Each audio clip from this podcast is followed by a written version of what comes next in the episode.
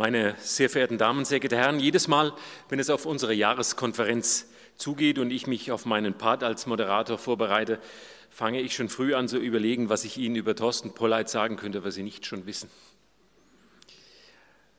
Und am Ende fällt es mir dann doch immer ganz leicht, entweder er schreibt wie im vergangenen Jahr mal schnell zwei Bücher oder er erscheint wie in diesem Jahr wie vor wenigen Wochen, als das FAZ-Ökonomen-Ranking Deutschlands einflussreichste Ökonomen veröffentlicht wurde, auf der Liste der Top 100 Ökonomen. Und verbessert sich von Rang 52 auf nun Rang von 65 auf 52, was umso bemerkenswerter und erfreulicher ist, weil Thorsten Polleits Stimme eine von wenigen Gegenstimmen in einer Liste von Hauptstromökonomen ist. Thorsten, ganz herzlichen Glückwunsch dazu.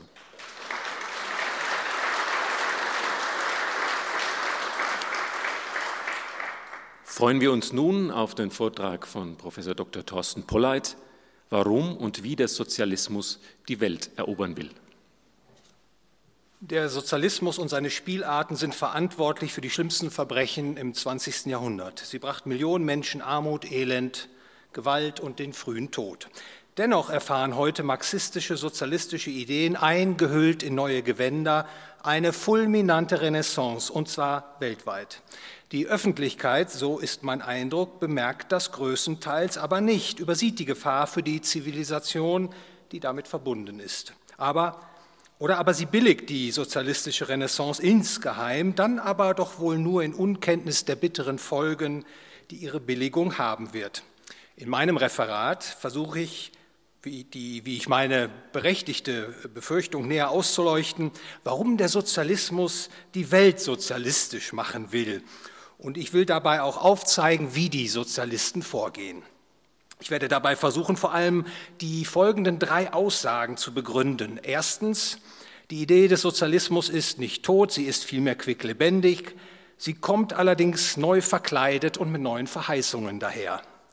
Nummer zwei, der moderne Sozialismus, der Neosozialismus zielt nicht auf die Verstaatlichung der Produktionsmittel ab, wie der alte Sozialismus. Er will vielmehr so etwas wie eine globale Kommandowirtschaft aus der Taufe heben. Und drittens, die Kommunistische Partei Chinas spielt für den weltweiten Aufstieg des Neosozialismus eine sehr bedeutsame Rolle. Vielleicht kann man sogar treffend von einer Chinarisierung des Westens sprechen.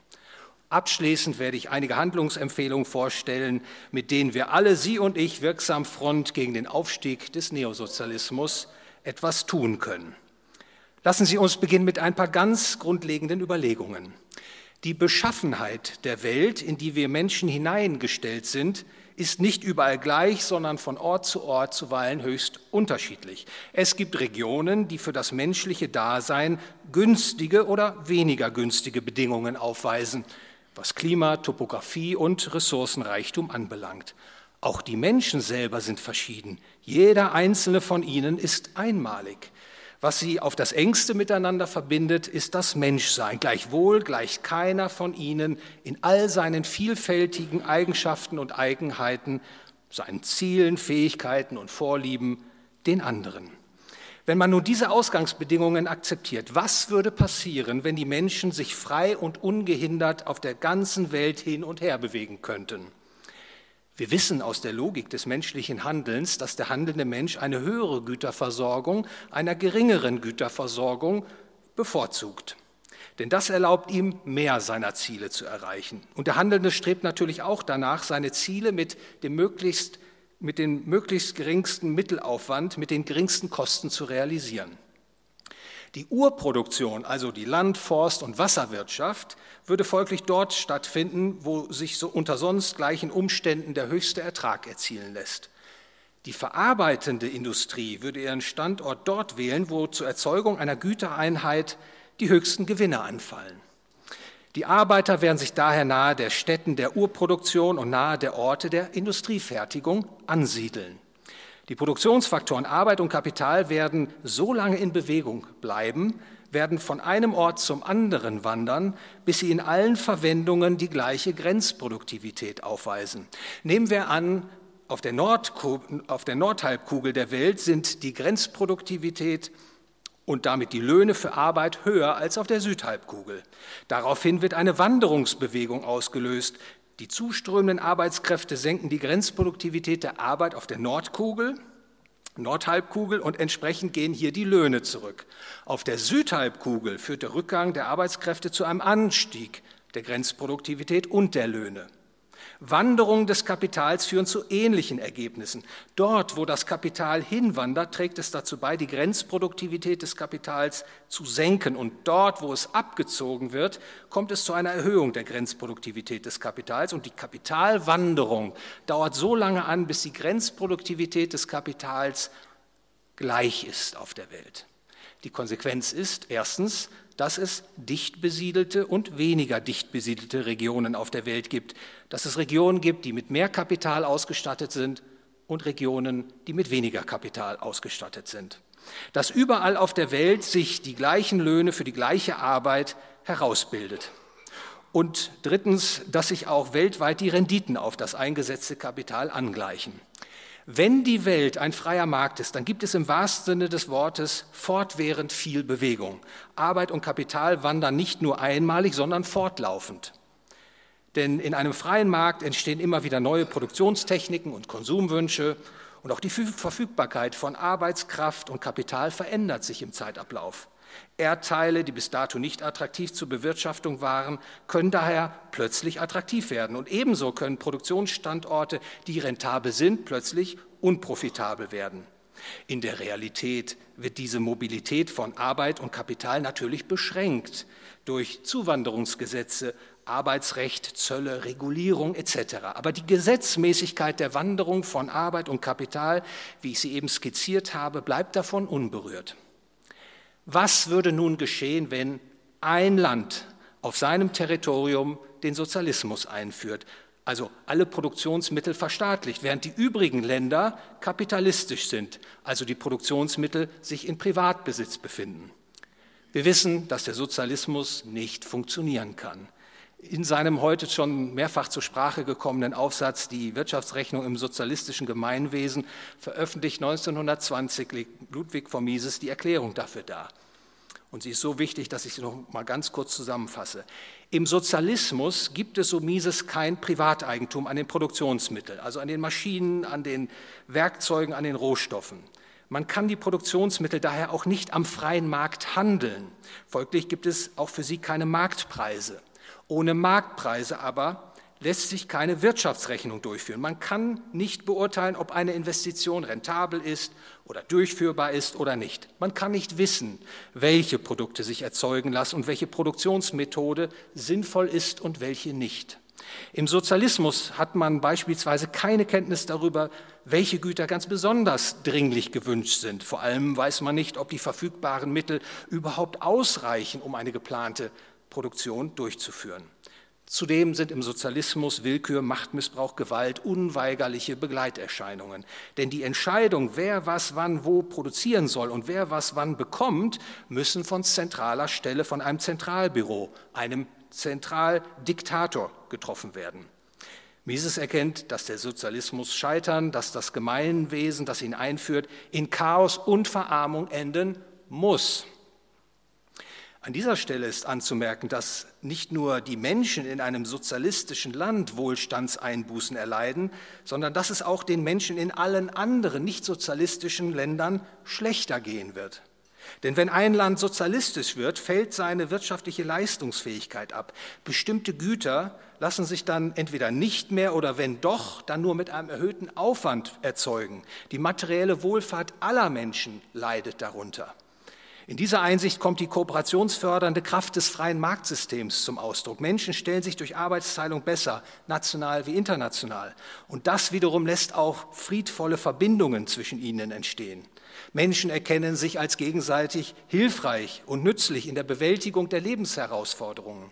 In einem freien Marktsystem kommen daher auch keine Kriege vor. Der freie Markt ist ein Friedensprogramm. Der Sozialismus verursacht Probleme, er schürt Konflikte innerhalb eines Landes, aber auch zwischen Ländern. Wenn wir den Argumenten von Mises folgen, dann ist absehbar, dass die Versorgungslage der Menschen im Sozialismus schlechter sein wird als die der Menschen in Ländern, die dem Kapitalismus folgen.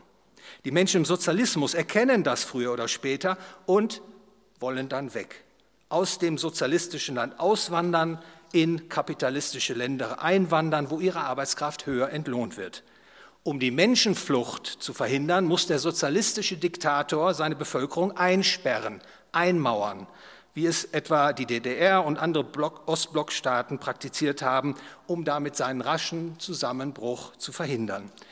Niemand aus den kapitalistischen Ländern, der bei Sinnen ist, wird, selbst wenn es ihm erlaubt ist, zur Erzielung seines Lebenseinkommens in das sozialistische Land wandern, weil man dort ja um die Früchte seiner Arbeit gebracht wird und auch kein Eigentum bilden kann. Für das sozialistische Land besteht natürlich die Möglichkeit, sich die relativen Güterpreise in den kapitalistischen Ländern abzugucken und für die eigenen Planrechnungen einzusetzen. Dadurch lässt sich ebenfalls der Kollaps des Sozialismus hinauszögern. Das sozialistische Land kann auch Handel mit dem kapitalistischen Ausland betreiben. Es verkauft beispielsweise Bodenschätze oder gefertigte Güter, um mit den Erlösen Güter aus dem Ausland zu kaufen. Auf diese Weise kann das sozialistische Land seine Güterausstattung ebenfalls verbessern im Vergleich zu einer autarken Produktion. Doch leider, der Sozialismus kann kein Neben- und Miteinander mit dem Kapitalismus dulden. Er muss vielmehr die ganze Welt sozialistisch machen, und zwar aus zwei Gründen. Der erste Grund. Das sozialistische Ziel Gleichheit für die Mitglieder in einer Region der Welt herzustellen, heißt noch nicht, dass damit die Gleichheit zwischen den Mitgliedern verschiedener Regionen auf der Welt insgesamt erreicht wäre. Bleibt der Sozialist seinem Ziel treu, muss er danach streben, Gleichheit rund um die Welt herzustellen. Er muss sich daran machen, den Sozialismus überall in der Welt durchzusetzen, den Weltsozialismus zu errichten. Der zweite Grund. Die Lebensbedingungen der Menschen in einem sozialistischen Land fallen, wie bereits gesagt, viel schlechter aus als für Menschen in kapitalistischen Ländern. Für die Armut und die sonstigen Missstände im Sozialismus müssen seine Befürworter, wollen sie ihr Scheitern nicht eingestehen, andere verantwortlich machen. Sie behaupten angeblich feindliche Kräfte im Inneren, aber vor allem auch solche im Ausland, in den kapitalistischen Ländern, würden den Sozialismus sabotieren, würden so verhindern, dass der Sozialismus seine Heilsversprechen realisieren kann. Daraus folgt, dass der Sozialismus nur verwirklicht werden kann, wenn die feindlich gesinnten kapitalistischen Länder letztlich die ganze Welt sozialistisch wird. Die Sozialisten kommen folglich nicht umhin, sich für die Ausbreitung des Sozialismus nicht nur im eigenen Land, sondern auch im ganzen Rest der Welt stark zu machen. Anders als der Internationalismus im kommunistischen Manifest ist der Sozialismus nicht defensiv, sondern aggressiv. Für die Sozialisten ist der Angriff auf die kapitalistischen Länder, auf das Konzept des Kapitalismus so etwas wie eine Überlebensnotwendigkeit. Der Drang nach weltweiter Geltung ist dem Marxismus, Sozialismus nachweislich eigen. Schon Karl Marx rief am Ende des kommunistischen Manifestes die Proletarier aller Länder dazu auf, sich zu vereinigen, denn der Kapitalismus werde die Welt reif machen für den Sozialismus, und zwar weltweit. Dazu gründete er 1864 die Internationale Arbeiterassoziation, die erste internationale, auf die angeregt von Friedrich Engels 1889 die zweite internationale folgte. Lenin gründete 1919 die dritte internationale, die Komintern. Er sah den, Zitat, Sieg des Weltsozialismus als verbürgt an. Der Sieg der proletarischen Revolution in der ganzen Welt ist sicher. Die Gründung der, der internationalen Räterepublik wird kommen. Josef Stalin äh, strebte ebenfalls den Weltsozialismus an. Er wollte jedoch zunächst die Diktatur des Proletariats in der Sowjetunion einrichten. Sozialismus in einem Lande hieß das. Dies als Basis nutzen, um den Imperialismus aller Länder niederzuringen und dann die Weltrevolution zu verbreiten. Stalins späterer Gegenspieler Leo Trotzki strebte hingegen die große Lösung an, eine weltweite permanente Revolution mit dem Ziel, eine Diktatur des Proletariats, getragen von einer proletarischen Internationalen zu errichten, eben den Weltsozialismus. Man kann daher von einem imperialistischen Sozialismus sprechen. Seine Heilsverkündung treibt ihn zu grundsätzlicher Grenzenlosigkeit. Er kann nicht eher zur Ruhe kommen, bevor er nicht alle Formen des freien Wirtschafts- und Gesellschaftslebens zerstört und beseitigt hat. Ein Weltsozialismus, der alle Regionen des, des, Planeten umfasst, würde jedoch besonders schwerwiegende Probleme verursachen. Nicht nur würde die bereits dargelegte Problematik, dass der Sozialismus undurchführbar ist, auch hier in allergrößter Unerbittlichkeit in Erscheinung treten. In der Welt, in die wir heute vorfinden, würde beispielsweise ein, Wander ein Wanderungsproblem heraufbeschworen, das die schwerwiegendsten Folgen für die betroffenen Menschen hätte. Denn wie in einer kapitalistischen Wirtschaft wäre äh, auch im Weltsozialismus die Entscheidung zu treffen, was wo produziert wird und wo, wann und wie viele Arbeitskräfte anzusiedeln sind. In einem Weltsozialismus trifft diese Entscheidung das Zentralbüro, der sozialistische Diktator. Er wird, nach welchen Willkürüberlegungen auch immer, Menschen aus Nationen, deren Gebiet weniger günstig ist für die angestrebte Produktion, in das Gebiet von Nationen schicken, in denen die Produktionsbedingungen günstiger sind. Per Diktat von oben werden Menschen einander räumlich aufgezwungen. Menschen, die sich durch Sprache, Tradition, Kultur, Religion mitunter stark unterscheiden. Das muss mitunter schwere Konflikte zwischen den Mitgliedern unterschiedlicher Nationen heraufbeschwören. Vor allem eine Minderheit zu sein in einem weltsozialistischen Regime wird für die Betroffenen vielfältige und gravierende Nachteile mit sich bringen. Schließlich hängen sie alle, hängen sie alle in ihren Lebensbelangen von einer zentralen Obrigkeit ab, sind völlig ohnmächtig ihr gegenüber. Ein erbitterter Kampf würde darüber entbrennen, wer in der wer in den von der Natur reichlicher beschenkten Regionen auf dieser Welt leben darf und wer sein Auskommen in unwirtlicheren Gegenden fristen muss. Vertreibung, Umsiedlung, Zwangsassimilierung, gewaltsame Umerziehung und andere Grausamkeiten wären die zu befürchtenden Folgen. Oder man denke nur einmal daran, die Führungsklicke oder der Führer des Weltsozialismus kommt zu dem Schluss, es lebten zu viele Menschen auf der Welt. Ihre Zahl müsse durch staatliche Geburtenkontrolle gesteuert oder noch schlimmer, ihre Zahl müsse verringert werden. Es dürfte klar sein, dass es für die Opfer solcher Entmenschlichungsprogramme in einem Weltsozialismus keine Fluchtorte mehr gäbe. Man fragt sich, warum hat der Sozialismus, obwohl seine ökonomische Unmöglichkeit seit langem erkannt ist, mit wissenschaftlichen Mitteln konnte man also beweisen, dass der Sozialismus unmöglich ist. Warum hat er da seine Faszination nicht eingebüßt? Einfach zu sagen, die Menschen lernen nicht aus schlechten Erfahrungen, kann sicherlich nicht überzeugen. Die Erklärung ist vielmehr auf der emotionalen, psychologischen Ebene zu suchen. Und da haben wir während des Tages schon einige Beiträge und Gedanken gehört. Dazu auch noch einige Überlegungen von mir. Der Sozialismus verspricht den Menschen eine bessere, gerechtere, friedvolle Welt. Das öffnet ihm die Herzen vieler Menschen. Der Sozialismus appelliert zudem an die niederen Instinkte der Menschen, vor allem an Neid und Missgunst. Und auch das fällt auf fruchtbaren Boden. Der Sozialismus stellt nämlich damit den weniger erfolgreichen und weniger fleißigen in Aussicht, das Geld der erfolgreicheren und tüchtigeren zu bekommen. Denen, die meinen, sie seien zu kurz gekommen, eröffnet der Sozialismus sogar die Möglichkeit, die aus ihrer Sicht besser weggekommenen zu erniedrigen und sich dadurch Genugtuung zu verschaffen. Den Sozialismus begrüßen vor allem auch die, die ihren Mitmenschen die eigene Denk- und Lebensweise vorschreiben wollen, sie knechten wollen, die durch die Herabwürdigung ihrer Mitmenschen einen Zuwachs eigener Größe erfahren. Insbesondere Psychopathen und Soziopathen, also Menschen, denen es an Empathie mangelt, finden reichlich Möglichkeiten im Sozialismus, in seiner Kommando-, Zwangs- und Gewaltstruktur, ihre Persönlichkeitsstörungen auszuleben. Diejenigen, die, die den Sozialismus errichten, den Kapitalismus oder was davon noch übrig ist, umstoßen wollen, bedienen sich zumeist auch sehr gezielt wirkungsvoller Sozialtechniken. Sie, sie, nutzen vor allem den Staat für ihre Zwecke. In Kindergarten, Schule und Universität soll er sozialistische Lehren verbreiten und die Lehren der freien Gesellschaft, des Kapitalismus, des freien Marktes diskreditieren. Gerade auch Bürokratie, Medien und Rechtsprechung sind im Fadenkreuz der sozialistischen Umstürzler. Hier gilt es, den sozialistischen Geist zu verankern. Das ist es, was sich hinter den bekannten Worten Marsch durch die Institutionen verbirgt.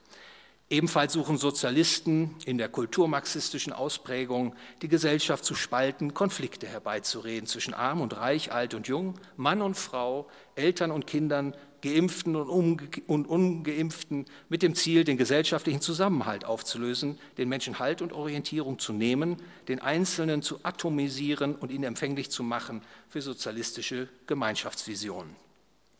Selbst Angst und Schrecken kommen zum Einsatz. Das Erzeugen von Angst, vor allem diffuser Angst, ist bekanntlich ein Mittel, um Macht und Herrschaft über Menschen zu gewinnen. Menschen, die Angst haben, suchen Schutz beim Stärkeren, unterwerfen sich seiner Autorität, sind zu fundamentalen Verhaltensänderungen bereit. Der Stärkere, dessen Weisungen sie sich beugen, ist heutzutage der Staat. Politisch Angst zu schüren und oder zu instrumentalisieren ist so gesehen eine Strategie zur Ermächtigung des Staates. Zu dieser Strategie gehört übrigens auch die marxistische Verelendungstheorie. Sie besagt kurz gesprochen, dass der Kapitalismus zur Verarmung der breiten Bevölkerung führe. Und um das zu verhindern, müsse der Kapitalismus abgeschafft und durch den Sozialismus, Kommunismus ersetzt werden. Und quasi die Neuauflage der Verelendungstheorie die wird genutzt, um heute alle erdenklichen Übelstände, Finanz- und Wirtschaftskrisen, Arbeitslosigkeit, Altersarmut, Umweltproblematiken etc. dem Kapitalismus anzulasten. Vor allem die Themen wie Klimawandel und Coronavirus werden von den Sozialisten für ihre Zwecke eingespannt. Wenn die Welt nicht den Hitzetod sterben und unbewohnbar werden soll, so sagt man den Menschen, muss der Staat bestimmen, wer wann, wo und wie viel Energie verbrauchen darf und zu welchem Preis und beeinflusst dadurch maßgeblich Produktions- und Konsummöglichkeiten. Und wenn die Weltbevölkerung nicht von Viren darin gerafft werden soll, so muss der Staat dafür sorgen, dass alle geimpft werden und er muss auch fortan der Herr und Gebieter der von ihm festgelegten Gesundheitsstandards sein. Nicht zuletzt ist zu bedenken, dass die Sozialisten ihr Vorhaben tarnen. Entsprechend setzen sie in der westlichen Welt schon seit Jahrzehnten auf die Durchschlagskraft der demokratischen Mehrheiten. Nicht mit blutiger Revolution, sondern mittels Wählermehrheiten werden die sozialistischen Politiken eingeführt und abgesichert. Die Sozialisten setzen dazu vor allem auch den Staat ein, lassen ihn unter dem Banner der Wohlfahrtsvorsorge in alle Bereiche des Wirtschafts- und Gesellschaftssystems Lebens hineinreichen. Bildung, Altersvorsorge, Gesundheit, Recht und Sicherheit, Geld und Kredit, Transport, Umwelt. Überall wird der Staat zum mächtigsten Spieler aufgebaut. Dadurch wird nach und nach das System der freien Märkte zurückgedrängt, ausgehöhlt, abgeschafft, bis eine sogenannte Befehls- und Lenkungswirtschaft errichtet ist. In ihr bleibt das Eigentum zwar formal noch bestehen, doch der Staat bestimmt maßgeblich durch Geh- und Verbote, Gesetze und Steuern, was die Eigentümer mit ihrem Eigentum tun sollen und dürfen und was nicht. Wer was wann, wo, unter welchen Bedingungen herstellt und wer was wann und wie viel verzehren darf. Genau darauf laufen meiner Meinung nach die Entwicklungen hinaus, die unter den Schlagwörtern großer Neustart, große Transformation, neue Weltordnung stehen. Sie alle stehen für die Überzeugung, dass die Menschen ihr Leben nicht selbstbestimmt in einer Welt der freien Märkte führen sollen, sondern dass sie gesteuert werden müssen von einer zentralen Stelle. Ich nenne das gerne den politischen Globalismus. Wer aber soll diese zentrale Stelle besetzen? Geht es nach den politischen Globalisten soll diese Macht einem Kartell der Staaten in die Hände gelegt werden. Besser noch einer Interessengemeinschaft von ranghohen Politikern und Bürokraten, Zentralbankräten, Vertretern von Großunternehmen und Großbanken, gestützt von Wissenschaftlern. Also denen insgesamt, die landläufig als die Elite von Davos oder das Establishment bezeichnet werden. Der Weg, den der politische Globalismus beschreitet, läuft auf das Errichten einer Befehls- und Lenkungswirtschaft auf diesem Planeten hinaus, einer Weltkommandowirtschaft. In diesem Zusammenhang ist es vielleicht sogar treffend, von einer Chinarisierung des Westens zu sprechen. Die Kommunistische Partei Chinas hat spätestens mit der Kurswende von Deng Xiaoping in den frühen 1980er Jahren ein Befehls- und Lenkungswirtschaftsmodell etabliert, damit das Land damit ist das Land in nur wenigen Jahrzehnten zur zweitgrößten Volkswirtschaft der Welt aufgestiegen. Spätestens seit es zu einer wirtschaftlichen Supermacht geworden ist, wird erkennbar, dass China einen ganz besonderen Exportschlager hat, der in der Regel übersehen wird. China exportiert die Idee des autoritären Staates. Die Außenwelt erhält den Eindruck, eine kommunistische Partei steuert die Wirtschaft Chinas höchst erfolgreich, befreit Millionen aus der Armut und dabei werden die Märkte nicht sich selbst überlassen, die Wirtschaft wird gelenkt. Die Kommunistische Partei Chinas bewirtschaftet das chinesische Volk, gewährt und entzieht ihm Freiheiten, ganz so wie es die kommunistische Ideologie und der selbst erstellte Fünfjahresplan es erfordern. Die Freiheit bleibt da, dabei natürlich auf der Strecke. Ich will an der Stelle nur ein, äh, eine Statistik erwähnen, dass nämlich beim Weltpressefreiheit China Platz 177 belegt von insgesamt 180 Ländern, nur zwei Plätze vor Nordkorea. Die chinesischen Parteikommunisten unternehmen große Anstrengungen, um ihr Image und das ihres Landes in der Welt aufzupolieren, betreiben internationale Pressearbeit, um vor allem negative Schlagzeilen zu verhindern bzw. sie zu entkräften. Und so erstrahlt China im Rest der Welt als ein Land, was Kapitalismus und Sozialismus irgendwie erfolgreich miteinander zu verbinden scheint. Nicht aber als das, was es ist, eine Spielwiese einer die Menschen unterdrückenden, ausbeutenden Einparteiendiktatur, ein Sklavenplantagenmodell. Nicht wenige Politiker im Westen erblicken vermutlich verzückt nach China. Der Erfolg, die Macht des lenkenden, kontrollierenden, überwachenden Staates beflügelt ihre kollektivistischen Allmachtsfantasien. Produktion und Konsum nach politischen Erwägungen zu bestimmen, das Weltklima zu retten. China zeigt, wie es gehen kann. Und zwar ganz einfach durch den Rückgriff auf einen Social Credit Score in Form eines digitalen Impfpasses oder durch die Verwendung digitalen Zentralbankgeldes. Wie die Themen Klimawandel und Coronavirus in der westlichen Welt behandelt werden, zeigt, wie weit man hier bereits an das chinesische autoritäre Modell herangerückt ist und weiter heranrücken wird, wenn die Gefolgschaft gegenüber sozialistischen Ideen nicht aus den Köpfen der Menschen vertrieben wird.